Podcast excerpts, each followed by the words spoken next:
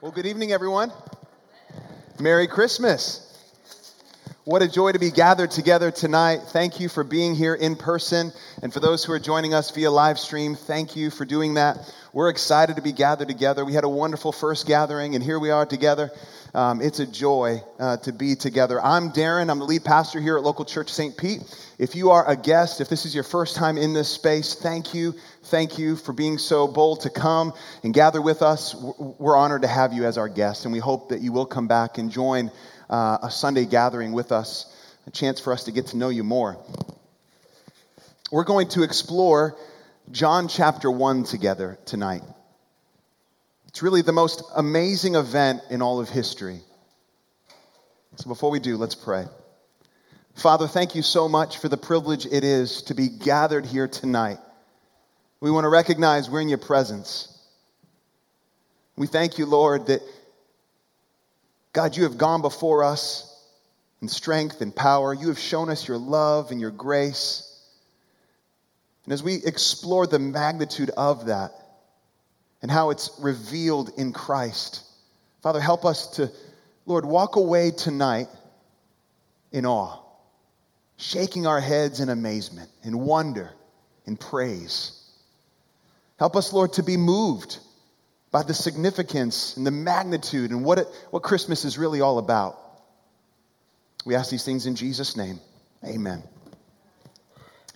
Have you ever tried to describe something so beautiful, but your words fell short? Or something so shocking and unexpected, eh, your words just didn't do justice? But you kept trying to find the words that expressed how you felt. You kept trying to find the words that describe just the magnitude of the event because maybe you wanted others to appreciate it as much as you did. And that's a, bit like what the Apostle John is doing here in John chapter 1. He's trying to describe the most amazing event in history. It's an event so shocking, so unexpected, and oh, so beautiful. With this in mind, let's Let's ex- explore it together. John chapter 1, beginning in verse 1. In the beginning was the Word, and the Word was with God, and the Word was God. He was in the beginning with God. All things were made through him, and without him was not anything made that was made. In him was life, and the life was the light of men. The light shines in the darkness, and the darkness has not overcome it. There was a man sent from God whose name was John. He came as a witness to bear witness about the light, that all might believe through him. He was not the light, but came to bear witness about the light. The true light, which gives light to everyone, was coming into the world. He was in the world, and the world was made through him, yet the world did not know him. He came to his own, and his own people did not receive him.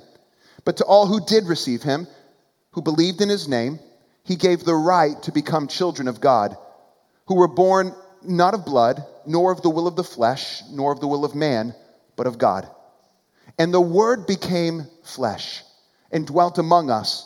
And we have seen his glory, glory as of the only Son from the Father, full of grace and truth. John bore witness about him and cried out, This was he of whom I said, He who comes after me ranks before me, because he was before me. For from his fullness we have all received grace upon grace. For the law was given through Moses, grace and truth came through Jesus Christ. No one has ever seen God. The only God who is at the Father's side, he has made him known. Three things I pray we see here this evening. First, God became what we are. Second, that we might receive what he has. And third, and know who He is. God became what we are that we might receive what He has and know who He is. First, God became what we are. In the beginning was the Word, John says. In the beginning was the Word. So, John, the Apostle John, as he, he's trying hard to explain uh, what feels like the unexplainable, he's trying hard to explain the greatest event in all of history, he writes, In the beginning was the Word. And so John is reaching back to the very beginning of time. He's using the opening line of Genesis, Genesis chapter 1, verse 1. In the beginning, God created. He's leaning on that.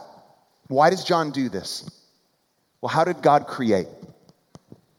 He spoke and things came into being. You know, throughout Genesis and really the entire Old Testament, we see God using His Word to bring things about. His Word is powerful, His Word is effective. And so the idea here behind uh, John chapter 1, verse 1, the idea behind the Logos, the Word, is God's Word in action. This is God's Word in action. God's Word has always reflected God's action. God creating and revealing and delivering. And here's what John says about God's Word in action the Word was with God, and the Word was God. He was in the beginning with God. So the Word is, is now not merely something, but someone. Not simply a, a literary personification, not simply a, a, an extension of God, but something much, much more. Distinct from, but identified as God. Sharing God's nature and being. And no matter how far back you try to push your imagination, you can't ever reach a point when the Word was never around. All things were made through him, John says. Without him was not anything made that was made. And, and, he says this In him was life, and the life was the light of men. The word of John 1 brings life and light. Isn't that what the Word of God did at creation? And now we're told the Word that brought life and light at creation is doing the same thing within creation itself, bringing new creation. And John says, and the darkness could not overcome it. And so you have to understand John's heart, the Apostle John, he walked with Jesus. I mean, he touched Jesus, he ate with Jesus, he hugged Jesus, he was with him, he was an eyewitness to the life and ministry, to the death and resurrection of Jesus. He was there on the ground with Jesus, but he's still trying to stretch his heart and mind around what's taken place. Our hearts and our minds are being stretched as John explains it. Verses 6 through 8, we're introduced to another John. This isn't the Apostle John, this is John the Baptist. This is the one who would go before Yahweh and announce the Lord's way. Make way for the Lord. Announce his arrival. And then Jesus came on the scene. This is John the Baptist who would go before Jesus, a witness, giving evidence, giving testimony about the light that is Jesus, a witness to the truth of God's self revelation in Jesus. And then we get to verse 14. And the Word became flesh and dwelt among us and we have seen his glory, glory as of the only Son. We have to hit the pause button here. Christianity claims that God, the one who has always existed, the all knowing, all powerful creator God, stepped into space and time and became what we are. That's what Christianity claims. Those are some big claims. He became what, what we are human. Human. He arrived as a real person. He dwelt among us, John writes. The word dwelt is literally tabernacled. That's really a reflection of what God was doing with the children of Israel in the desert when they constructed the tabernacle and God's special presence was there in their midst. Here is God present with us. With us. In Matthew chapter 1, Matthew describes it this way as he tells the story of Jesus' birth. Before Jesus was born, um, Joseph has a dream, and an angel speaks to him in this dream. And, and he says this in, in Matthew 1, verse 20. But as he considered these things, behold, an angel of the Lord appeared to him in a dream, saying, Joseph, son of David, do not fear to take Mary as your wife for that which is conceived in her is from the Holy Spirit. She will bear a son, and you shall call his name Jesus, for he will save his people from their sins. All this took place to fulfill what the Lord had spoken by the prophet. Behold, the virgin shall conceive and bear a son, and they shall call his name Emmanuel. Emmanuel, which means God with us. So Matthew tells the story this way John is telling the story this way The Word became flesh, dwelt among us. God with us.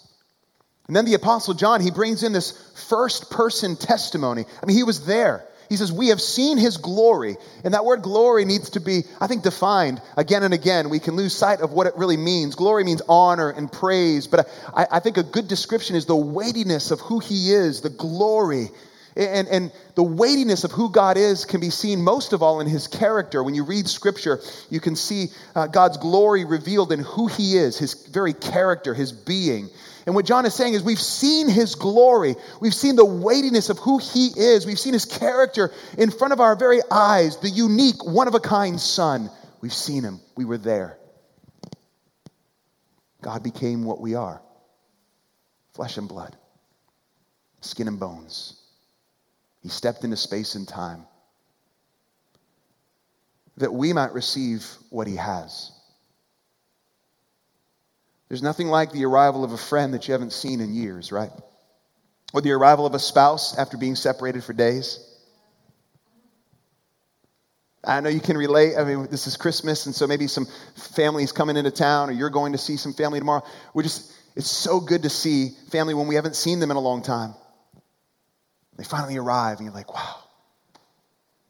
God had sent His word in a variety of ways throughout history, but now, now, the baby wrapped in swaddling cloths, lying in a feeding trough, surrounded by young, joyful parents and stunned shepherds, is the arrival of God.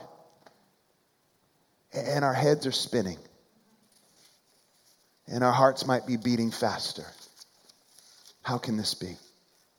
This baby is God's love expressed not only with words, but with action. He came to do for us what we could not do for ourselves to live a perfect life before God the Father, a life of obedience. Each one of us have disobeyed. Each one of us have sinned against a holy God. Each one of us have, have experienced a calloused heart, wanting to live for ourselves. But Jesus comes to live this perfect life in our place and obey the Father and then die a substitutionary death on the cross for our sins, that we might be reconciled to the living God and have a, a living, breathing relationship with God, the ever present God. It's mind blowing. Verses 9 through 13 of John 1, John describes the Word as the true light, the true light. And yet the world did not know him. His own people did not receive him. But to all who do receive him, to all who believe in his name, and name is about character and everything that is true about that person, that very person. To all who do receive him and believe in his name, they are given the right to become children of God. And so, this is about relationship with God. This is not about keeping a, a, a list of rules. This is not about moralism. This is not about all the right doctrine and us being better than the church down the street. This is about a relationship with the living God.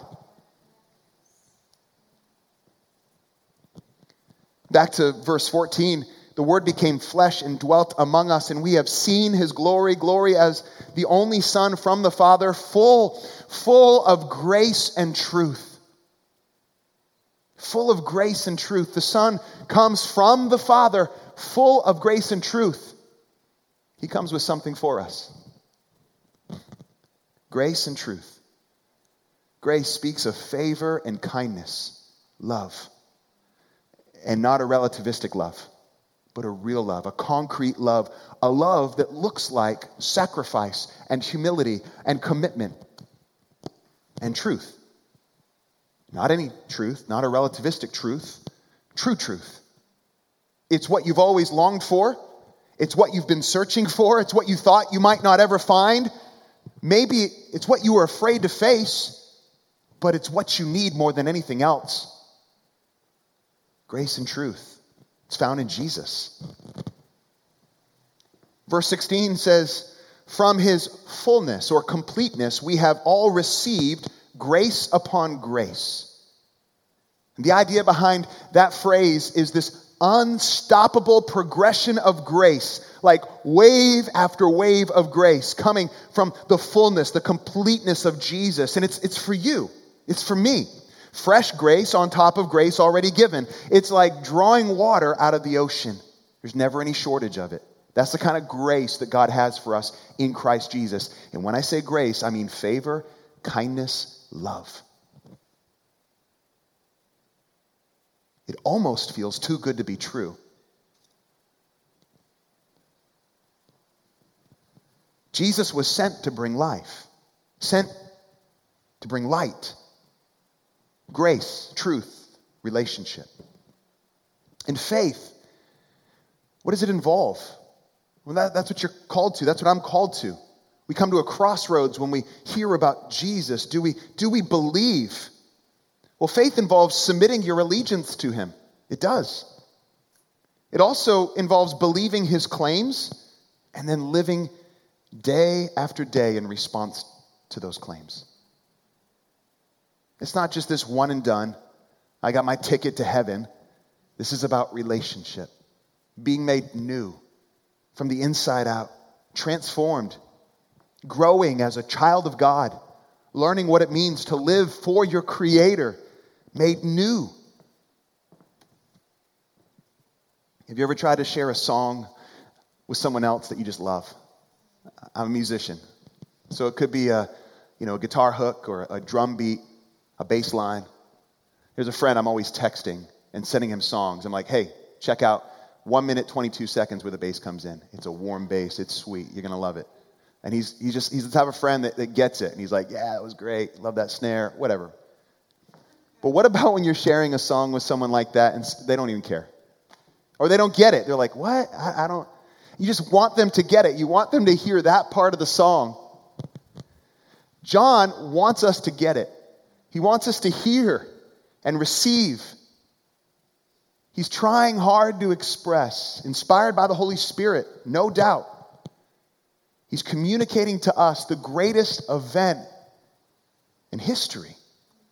God stepping into space and time and taking on the stuff we're made of to do for us what we could not do for ourselves. He became what we are that we might become or re- receive what He has. And He has grace and truth for us. And finally, we can know who He is, truly. He became what we are that we might receive what He has and truly know who He is.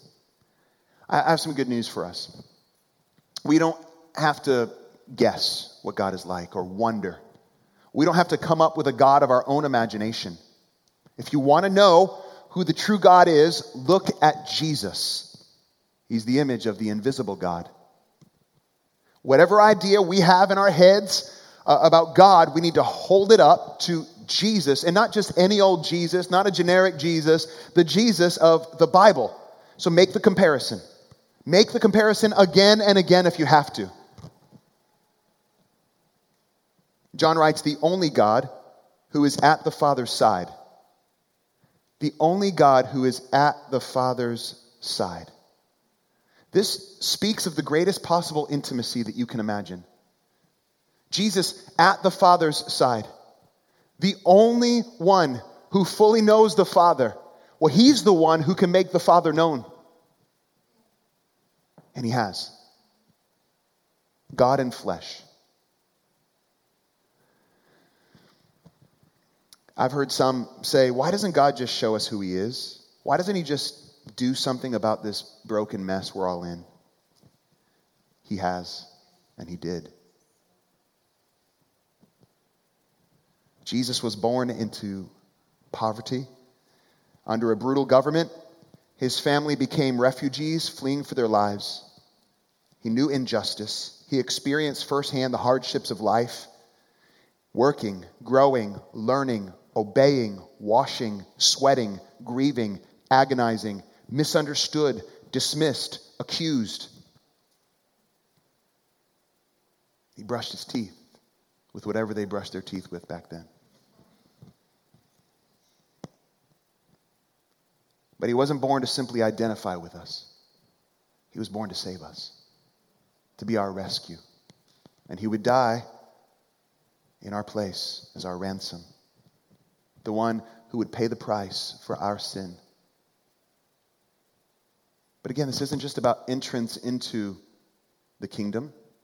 This is about living, living, living day after day as a follower of Jesus a disciple, one who learns and studies and delights in Jesus as King, Jesus as Savior, as rescuer, deliverer, the long anticipated, promised one who would come and, and, do something about this brokenness. And He has. And it's a guarantee of what will be as well. He was born to live and die in our place. John would write another letter to the churches that were scattered, followers of Jesus. And, and this is what he wrote in 1 John chapter 4, verse 10. In this is love, not that we have loved God, but that he loved us and sent his Son to be the propitiation for our sins. Now, that word propitiation, it's atoning sacrifice. The image is that of one who receives all the punishment upon himself that we deserve. There's no wrath, there's no punishment for our sin left. It's absorbed in Jesus. That's what love is. That's what love accomplished for you and I. It's God's word in action. God loves you. And he sent his son as the clearest demonstration of that love. So, John, by the power of the Holy Spirit, he somehow found the words to express the most amazing event in history. And it's a message that is so shocking and so unexpected, but oh so beautiful. God became what you are that you might receive what he has and know who he is. Ah, I want to say it one more time. Listen, God became what you are that you might receive what he has grace and truth, salvation adoption, a new relationship, and know who He is. Do you know Him? I'm not talking about a head knowledge, not just simply agreeing with facts on a piece of paper, but an experiential knowledge, a relationship with the living God that is expressed by faith in Jesus and a day by day relationship with Him. Do you know Him? Is that the cry of your heart, maybe even this evening? This is love. This is Christmas. And John has expressed this to us in words that are so beautiful. The Word became flesh and dwelt among us.